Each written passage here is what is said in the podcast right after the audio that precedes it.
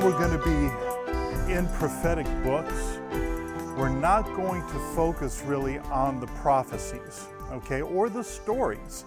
Most of us remember the stories in the book of Daniel from Sunday school and such. So, you know, we don't need to cover those. Uh, we will see a lot of the prophecies being fulfilled in the very things that we're reading as we look at history. So, we're not really going to focus on those kind of things. What we're going to focus on is the presence and the power of God in the world and the things that are going on in the world and in our own personal lives. We see Him working and engaging on the global scale. We see Him engaging on the personal scale, interacting with people on an individual basis. I remember when I was younger, there was a song out that got really popular, and it was God is watching us from a distance. Anybody remember that song? Yay, no? Wow, okay. All right, so maybe not that po- popular or, or, or, whatnot, but um, it was really, really big when I was in high school. And the thing that I always, many of the things I disliked about the song, it wasn't a Christian song, but God isn't watching us from a distance. He's here and now and He's focused on us and what's going on, and He's in control of it all. So, in the book of Daniel, we're going to read just little bits and pieces. The first thing that I want us to consider is what we know about Daniel, okay? Daniel was a man, as was Shadrach, Meshach, and Abednego, who were committed to the Lord and they were uncompromising in their walk with the Lord, okay? This is critical for everybody, every believer. We need to be uncompromising and committed to the Lord. We live in a time where it's really crazy. And there's a lot of people that are wavering. There's a lot of people pursuing uh, pastors and teachers and teachings that tickle the ear, make you feel good, but aren't the Word of God, aren't the things of God. We want to stay committed. It's really easy to get rattled and shaken. We're going to see that later on in the book of Haggai, the book of Ezra, the book of Zechariah. We need to stay committed. Enough said there. So, the first thing that we're going to look at is when Nebuchadnezzar receives a vision from God.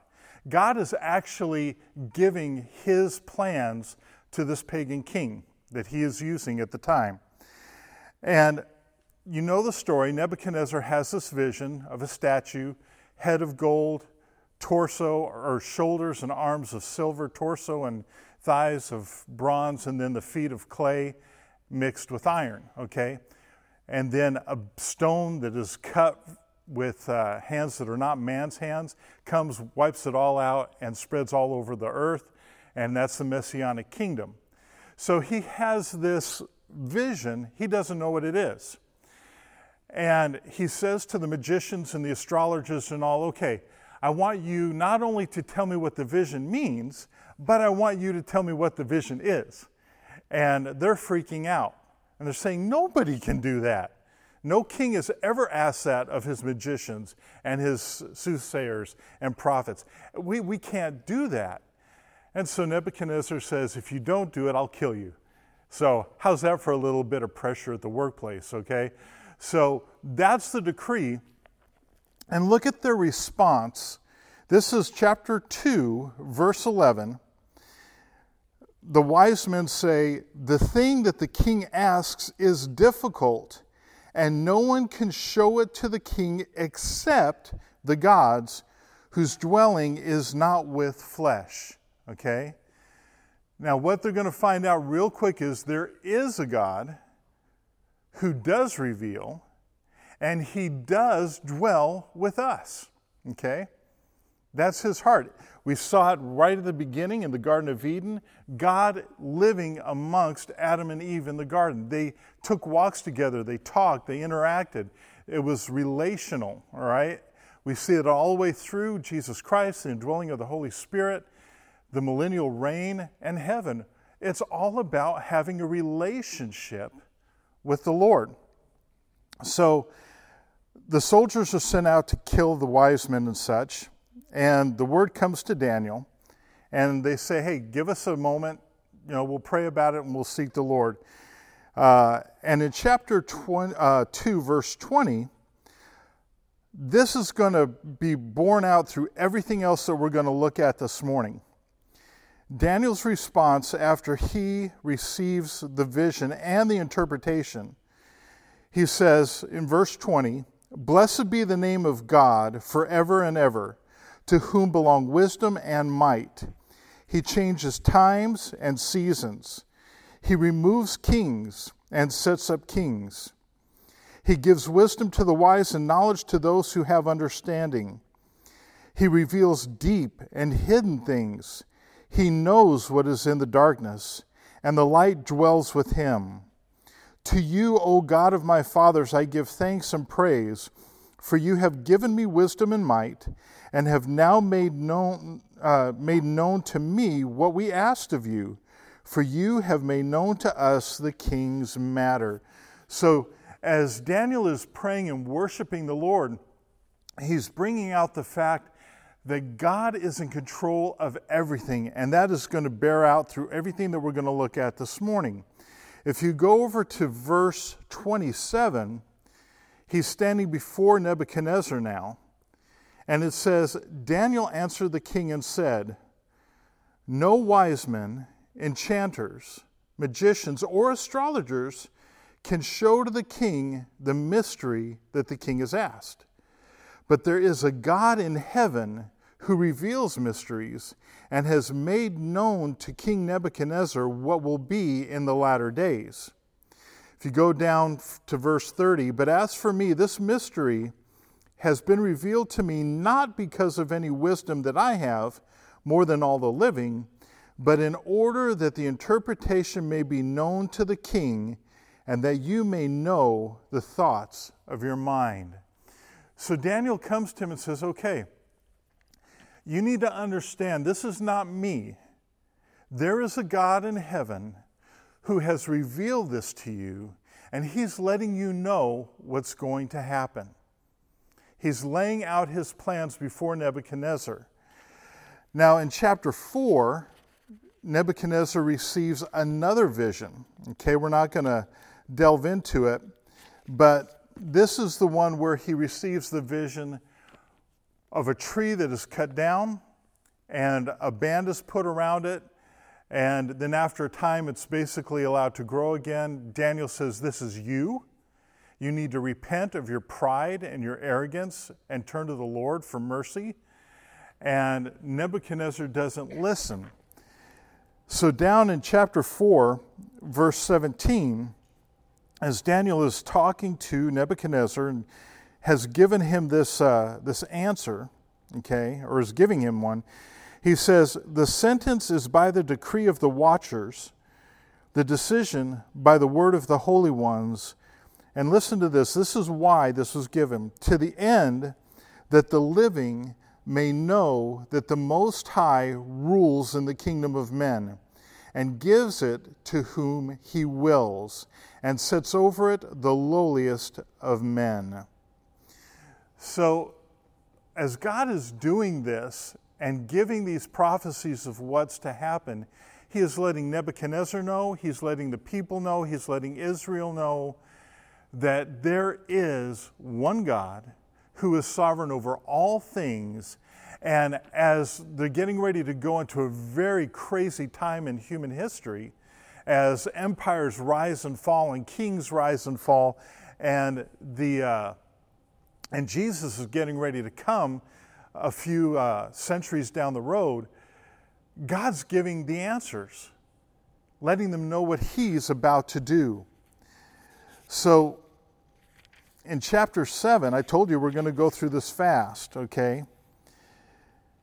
Nebuchadnezzar has repented and he recognizes God as the true God, all right? He is humble now before the Lord.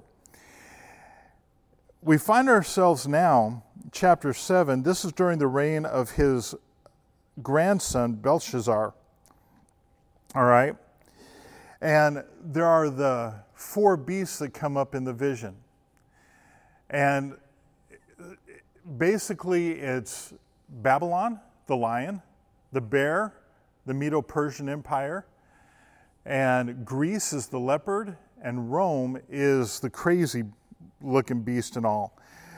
There is an there's the mention of the Antichrist as the little horn that rises up later on. Okay, we won't go into it, uh, but that's who it's speaking of. And then in verse 9, it talks about the Ancient of Days and one like the Son of Man receiving the kingdom, and his kingdom is an everlasting kingdom that will endure forever. It's basically the same vision that Nebuchadnezzar received in a different flavor, okay? But it's talking about those empires and the rise and fall of them. In chapter 9, we find ourselves now during the reign of Darius the Mede, okay? And in this particular time, this is where we're really going to focus, okay? Is how God's dealing with these nations and these kings. So he's laid out the plan that he is God, he is sovereign, and he's in control of everything. So Daniel is in the Word, and he's reading the prophet Jeremiah. Now, if you remember, Jeremiah, Ezekiel, and Daniel were all contemporaries. With, you know, Jeremiah was first, but then Ezekiel and Daniel, they were also alive when Jeremiah was. And so Jeremiah prophesied that the time that they would be in Babylon was 70 years. Daniel was in the first uh, group that went into captivity. So he's going, wait a minute. All right, what's going on here? We're coming up to 70 years. It's time for this to be done. So he turns his heart to pray and seek the Lord. This is something we're going to see a lot where the Word of God and prayer are together. I was reading Spurgeon uh, made a comment, and so did um, F.B. Meyer, where if you don't understand the Word when you're in your quiet time with the Lord, or if you're studying to teach the Word of God, one of the best things you can do and you need to do is to pray. Let God teach you. The Holy Spirit is our teacher, all right? And so that's what we see Daniel doing. He's like, okay, 70 years are coming up.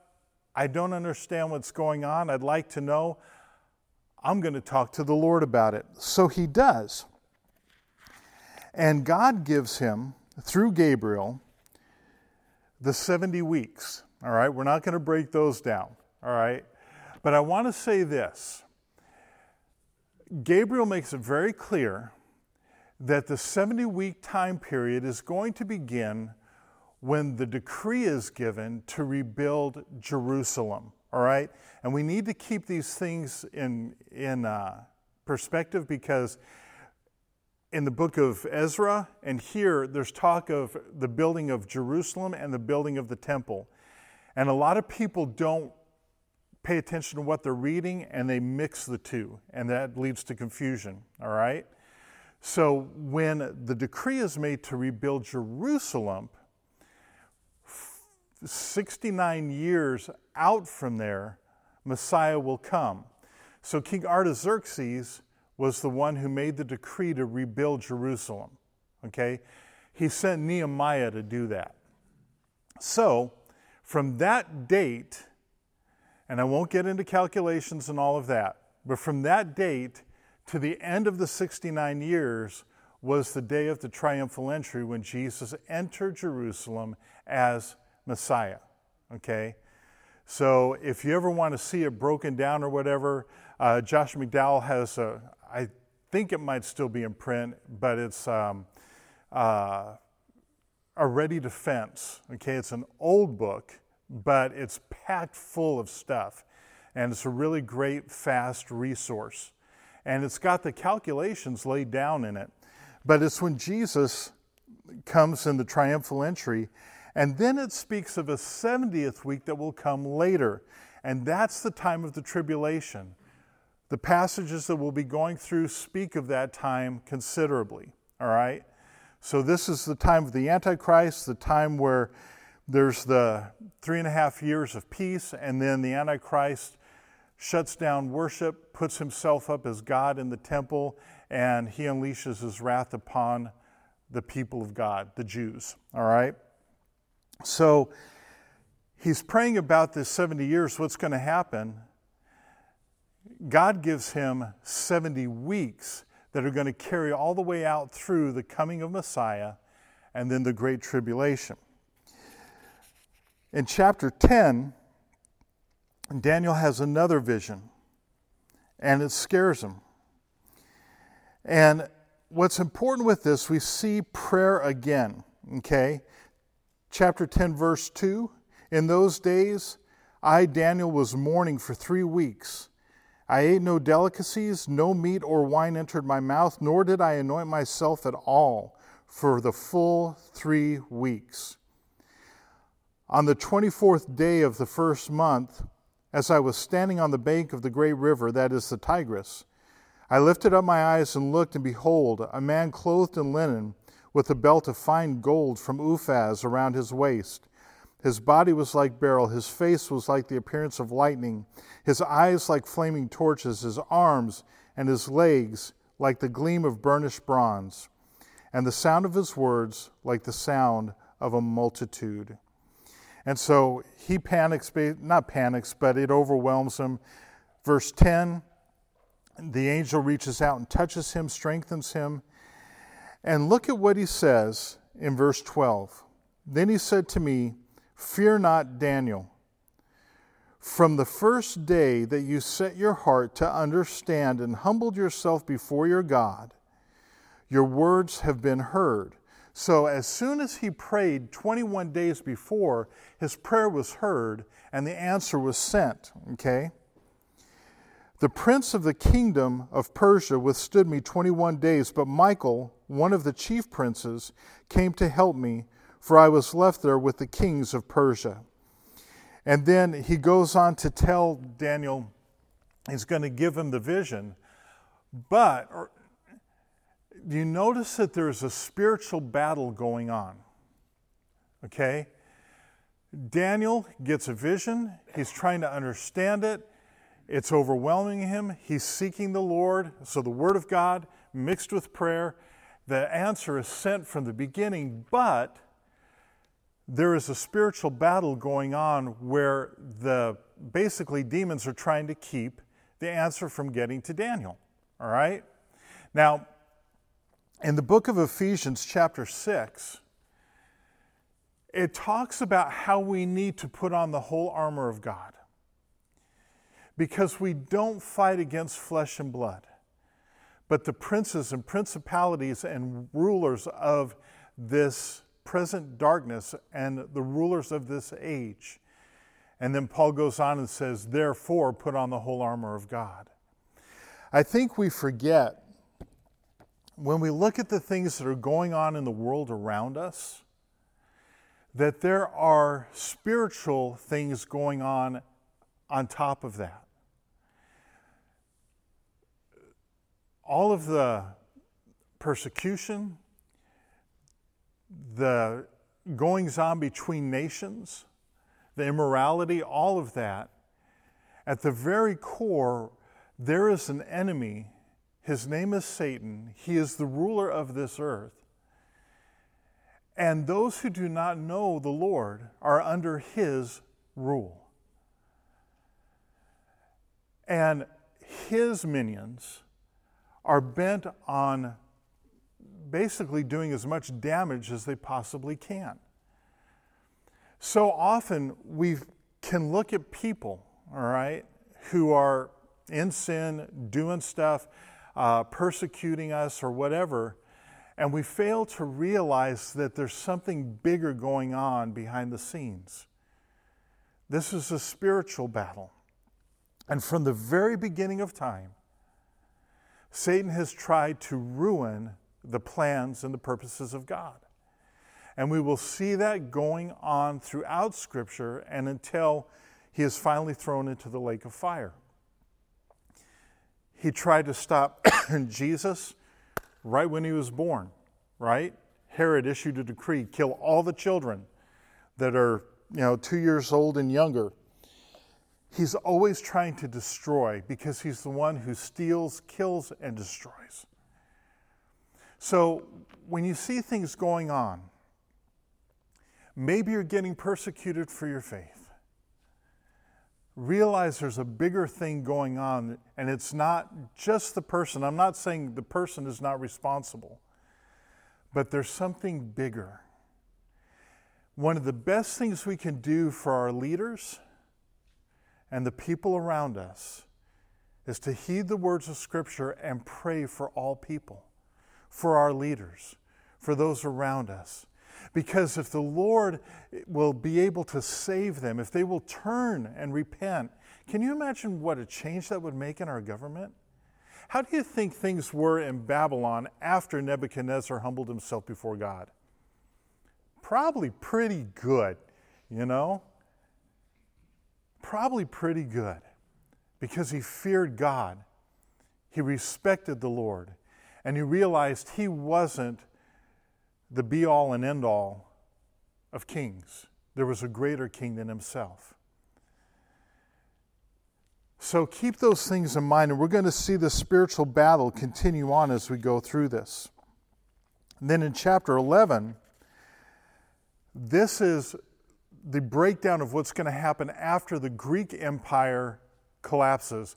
In a nutshell, Alexander dies, and the empire is split between four of his commanders, all right? And we won't go into it, but this is one of the places in Scripture who people who don't like Scripture have a really hard time with because the details are so specific, the events are so specific, the people are so specific.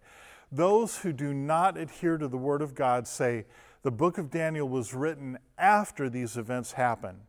And though no names are given, the people, where they're from, and the things they do, all you have to do is look in history and go, that's that, that's that, that's that, that's that. Okay?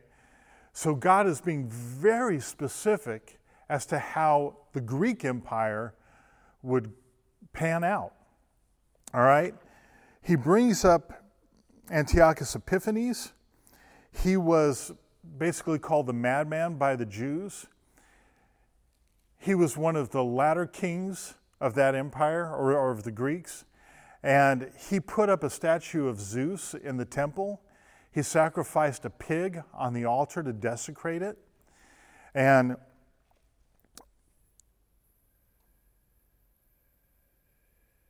he basically just he treated the people of God horribly, all right? In contrast, Alexander did not. And this is a little historical side note. Um, one of those things that's not in the Bible, but it's in history. So, when Alexander was marching on Jerusalem, the high priest in Jerusalem was praying. And the people were scared. And God told the high priest at that time to have the priests put on their white robes, go out in their holy garments, and the high priest to go out in his priestly garments and go out to the army that was coming and bless the leader. Okay? That sounds kind of weird. But he did it. And as Alexander's army approached, Alexander stopped, got off his horse, and this is according to the historian Josephus, okay? He got off, went up to the high priest, and gave him honor and paid respect to him, and then went back and commanded his army to keep on going and to leave Jerusalem alone. His commanders were like, Why are you doing this? When we went into the other capitals, we sacked them, we destroyed them. But you didn't do that here, and you have not given any respect to any king. Why are you giving respect to this guy? What's going on? This is not your normal way of doing things, Alexander. And Alexander's response was a while before, he had a vision. And there was a group that came out of a city dressed in white, and one was dressed like the high priest, okay, and they were going to bless him. And Alexander said, Up until this time, we haven't come across anybody like this. This is the city, and these are the people that I had the vision about. So I bring that up because, again, even though we don't see it here in Scripture, God was speaking to a pagan king, all right, an emperor, Alexander the Great, and to the high priest. God's still moving. And I think sometimes we forget that God is moving around us. It may not be in the Bible, okay? But that doesn't mean He isn't moving. That doesn't mean He's not doing things. He's always working. So be encouraged. We may not understand everything that's going on around us, but God does, and God is on the move. All right? So, one last thing to bring up is that in chapter 11 and also in chapter 12, the abomination of desolations is brought up. Okay? Now, some people say that's what um, Antiochus Epiphanes did when he desecrated the temple. It's not. And the reason for that is because Jesus mentions in Matthew that when you see the abominations of abomination of desolations that Daniel spoke about, you need to run. You need to get out of Jerusalem. Okay? So Jesus was saying that it was a time to come in the future. And this is going to happen when the Antichrist will break his covenant in that 70th week and set up his image in the temple. And then he goes on the hunt for the Jews. He begins to try to wipe them out. Okay? So, just a note there that when Jesus is talking about the abomination of desolations, he's speaking of what Daniel's talking about here. And I want us to finish up with this in the book of Daniel. Okay? Chapter 12, the first four verses. And this is speaking of the last days, that time of the tribulation. At that time shall arise Michael the great prince who has charge of your people. He's the archangel over Israel. And there shall be a time of trouble such as never has been since there was a nation till that time. But at that time your people shall be delivered, everyone whose name shall be found written in the book. And many of those who sleep in the dust of the earth shall awake, some to everlasting life and some to shame and everlasting contempt.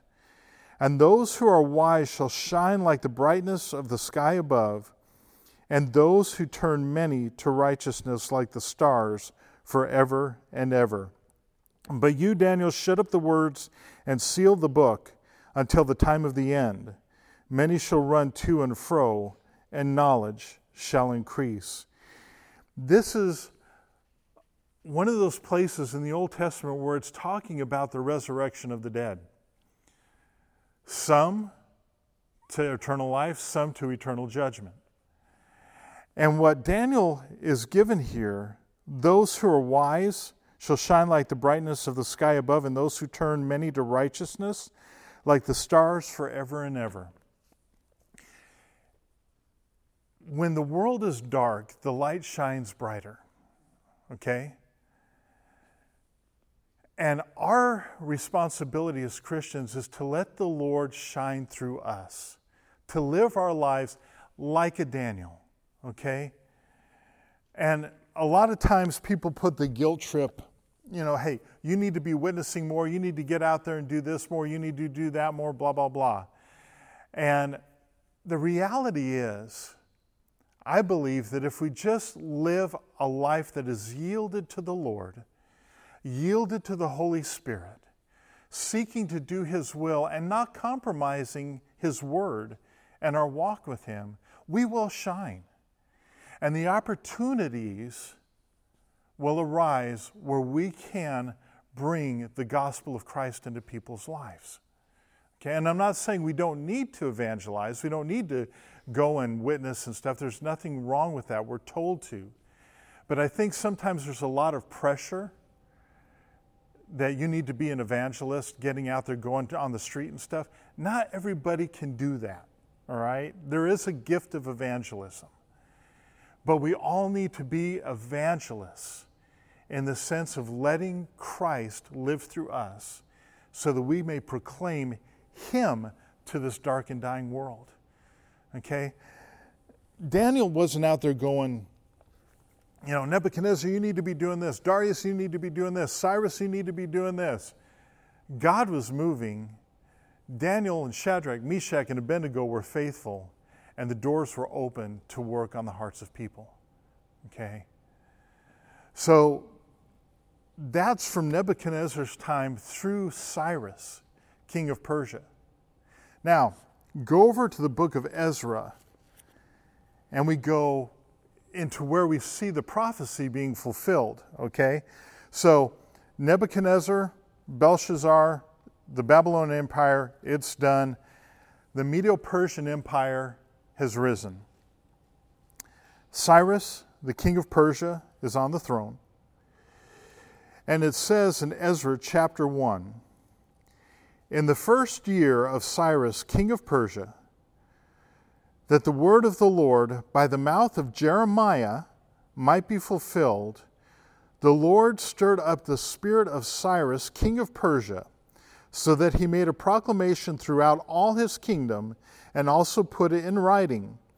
Thus says Cyrus, king of Persia The Lord, the God of heaven, has given me all the kingdoms of the earth. Hmm, you think he's got a clue as to who's in charge? Yeah, he does.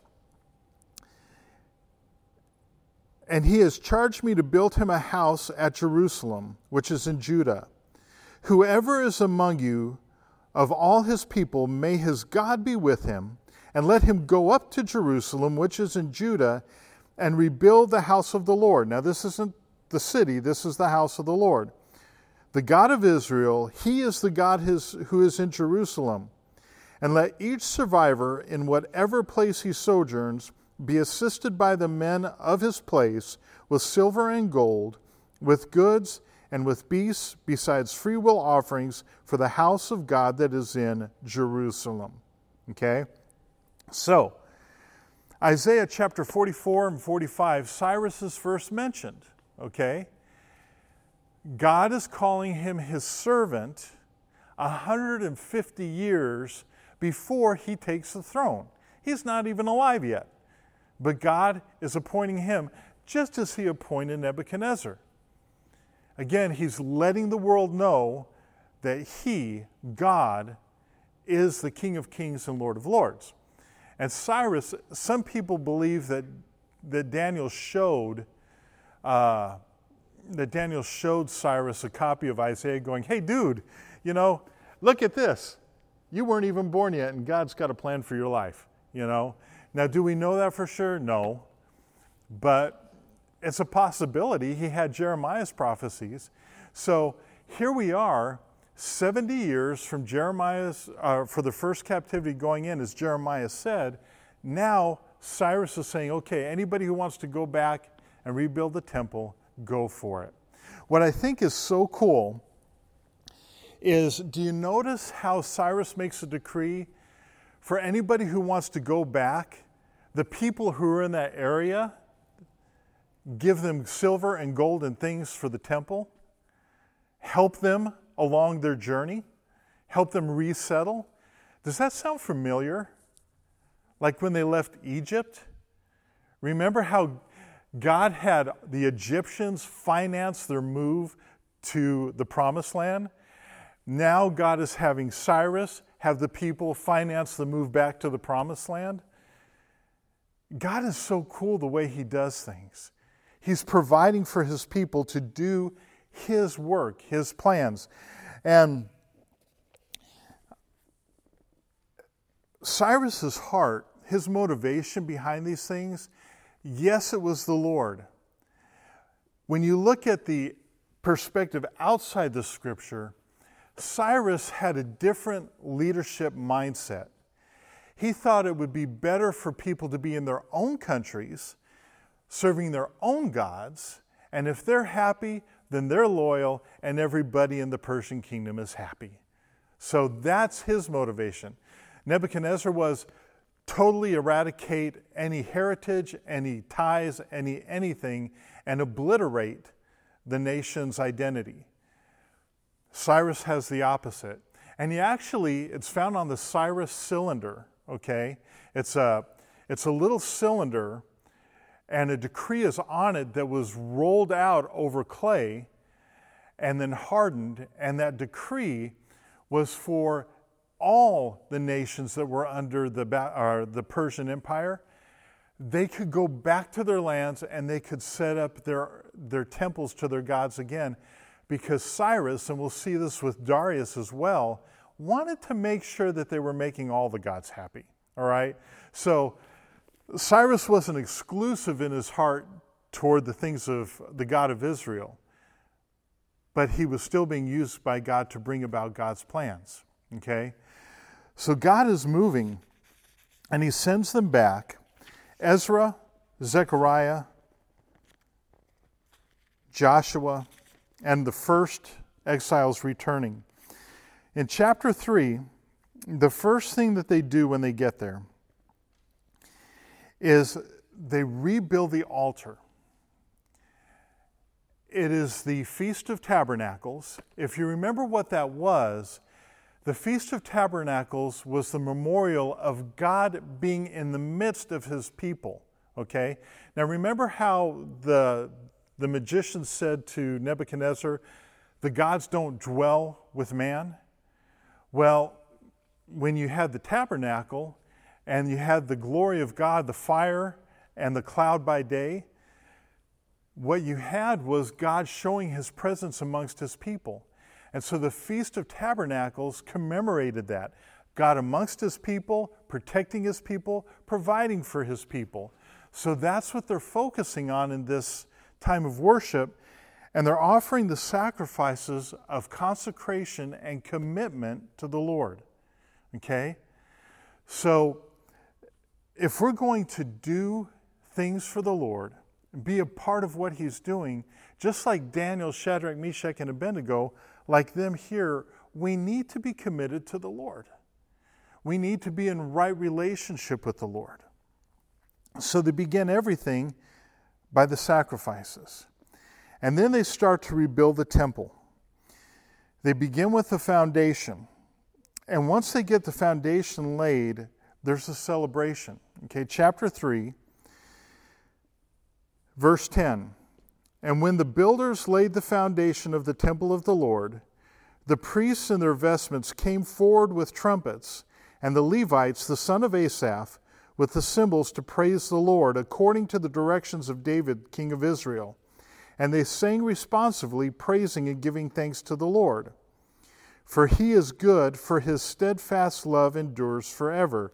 This sounds really familiar. And all the people shouted with a great shout when they praised the Lord because of the foundation of the house of the Lord was laid.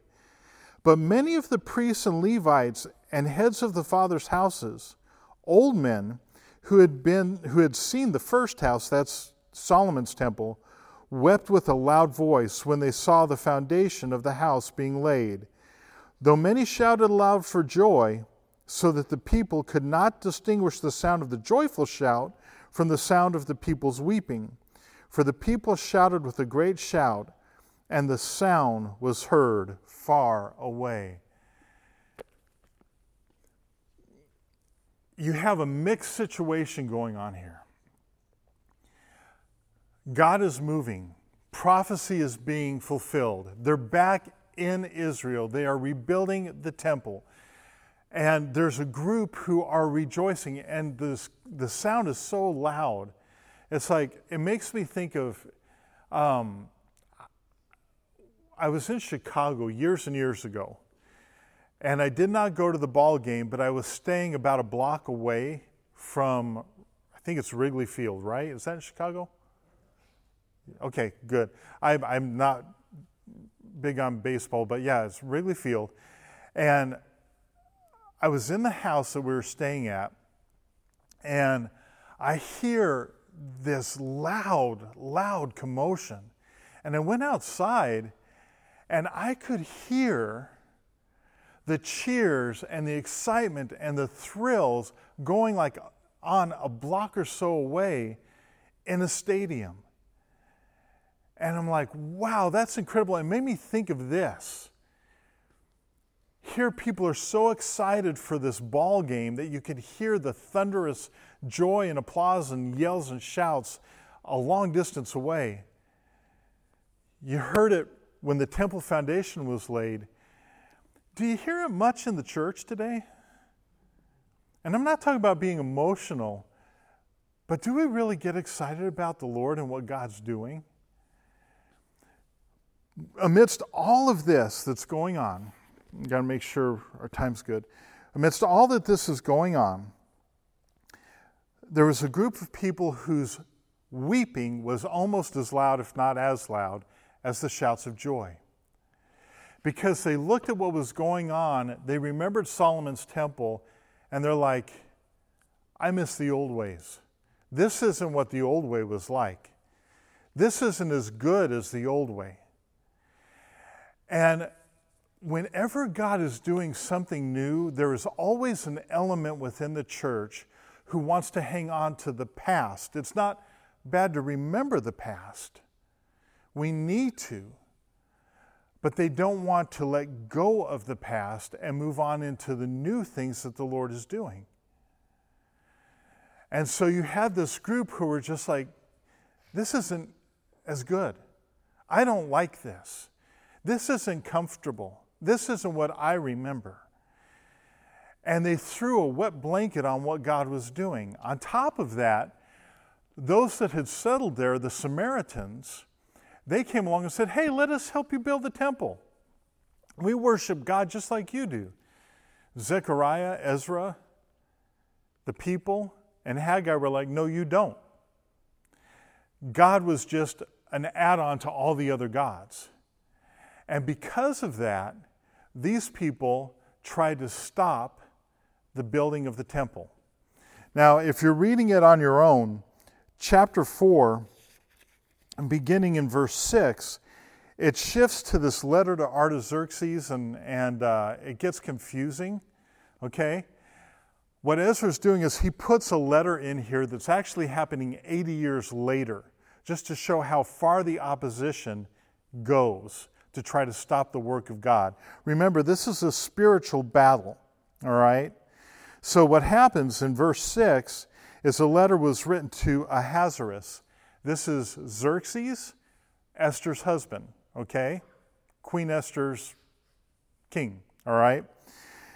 And his son, Artaxerxes, is the one who will go on to allow the city to be real, rebuilt and everything.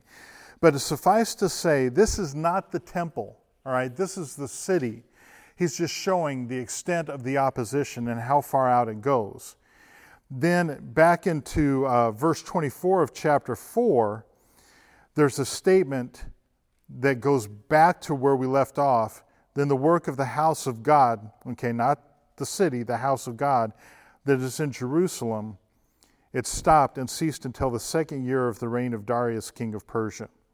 So, what happens now is for 20 years, Israel stops work on the temple. It's hard, there's opposition, and they begin to focus on themselves again rather than the things of God. So, God has to stir them up and get them going again through Zechariah and Haggai. So, let's go over to the book of Haggai, chapter 1. And this is the command to rebuild the temple. All right? Not Cyrus's. This is more than a decade later, okay? It's in the second year of Darius the first, not the Mede, but now the Persian. Everybody clear on that? There's a whole bunch of different people, all right? But chapter 1, verse 1 In the second year of Darius the king, in the sixth month, on the first day of the month, the word of the Lord came by the hand of Haggai the prophet to Zerubbabel.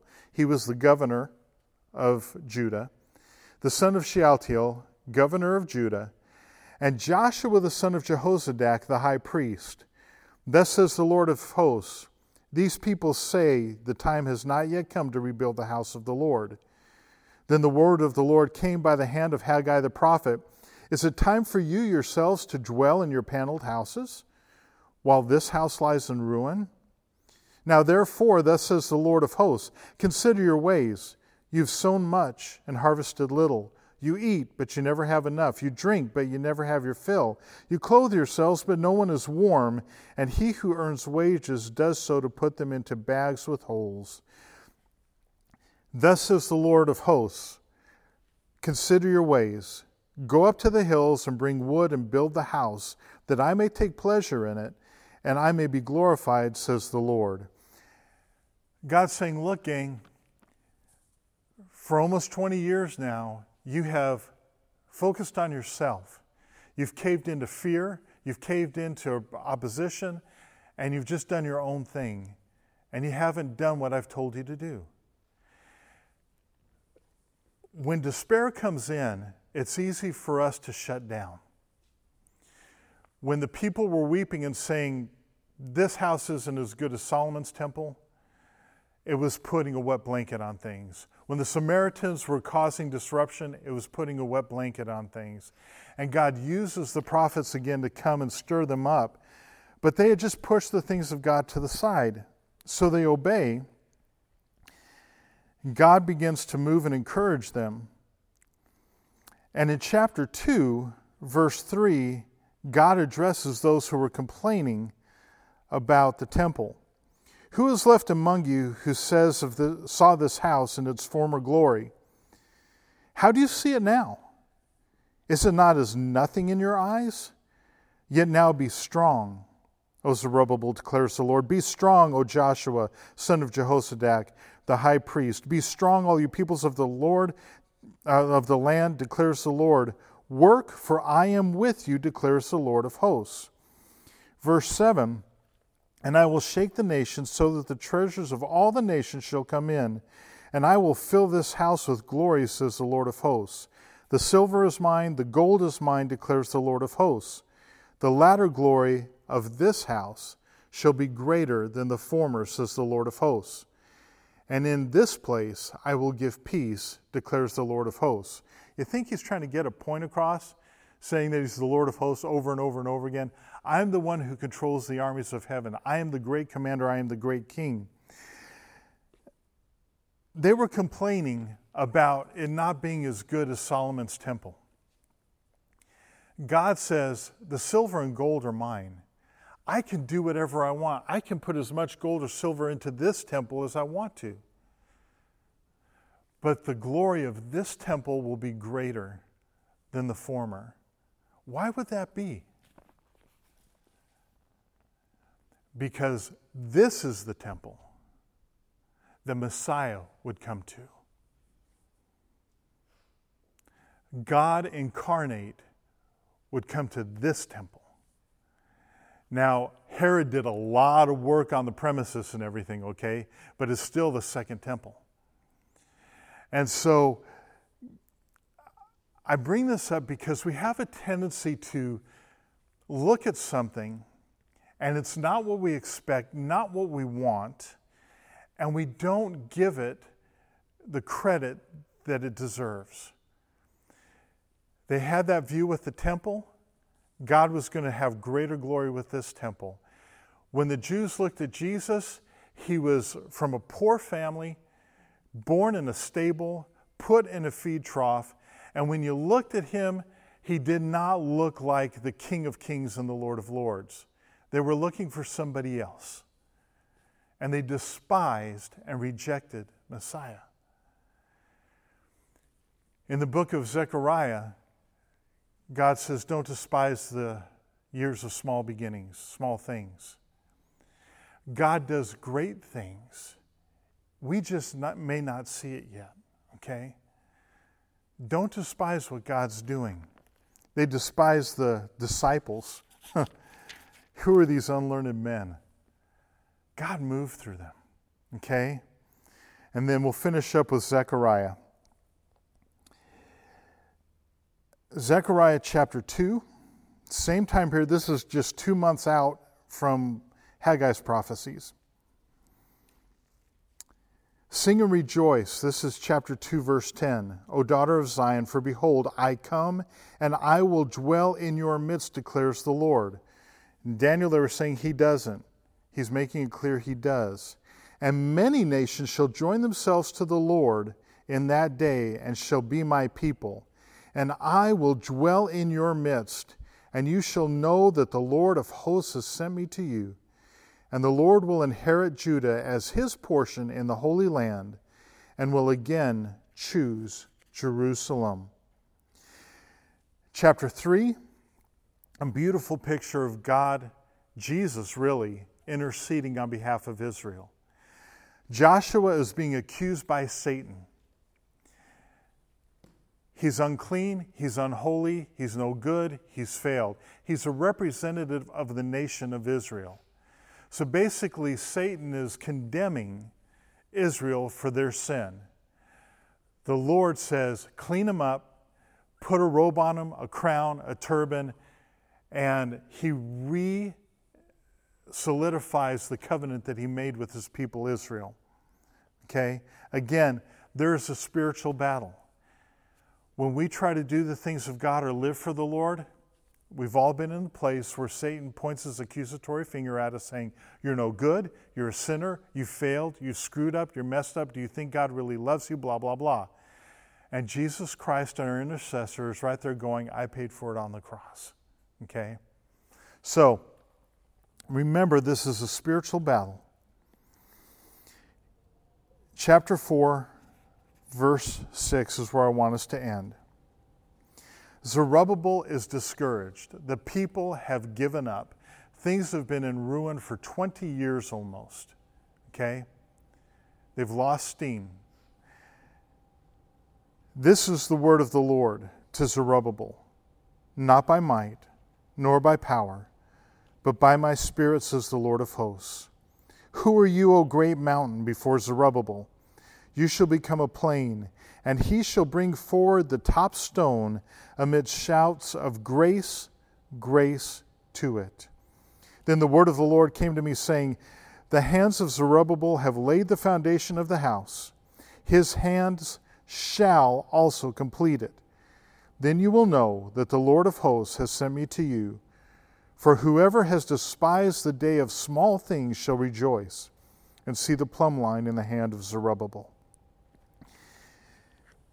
everything that transpires from what we've looked at has been because of the Holy Spirit, the hand of God moving in the world and in people's lives, raising up kings and kingdoms, bringing them down. Okay? Anything that the Lord would have for us, the way we live for Him, the way we walk with Him, the way we serve Him, keep Zechariah 4 6 in mind. This is what Daniel said It's not me. I'm not doing this. This is God who is doing this. It's not by might, not by power, but by my spirit, says the Lord of hosts. The disciples were told to wait in Jerusalem until they received the Spirit before they went out to begin to do the work of God. Remember, it's not your strength, your ability. What the Lord wants is a yielded heart that He can work through.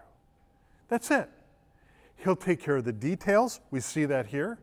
He'll give you the power. We see that here. He'll give you the direction. We see that here. Trust in Him, okay? Whatever's going on in this world around us, how crazy it is, He's the one who will work in you, work with you, work for you to bring about His plans for your life and use you in the lives of others. Okay? God's on the throne.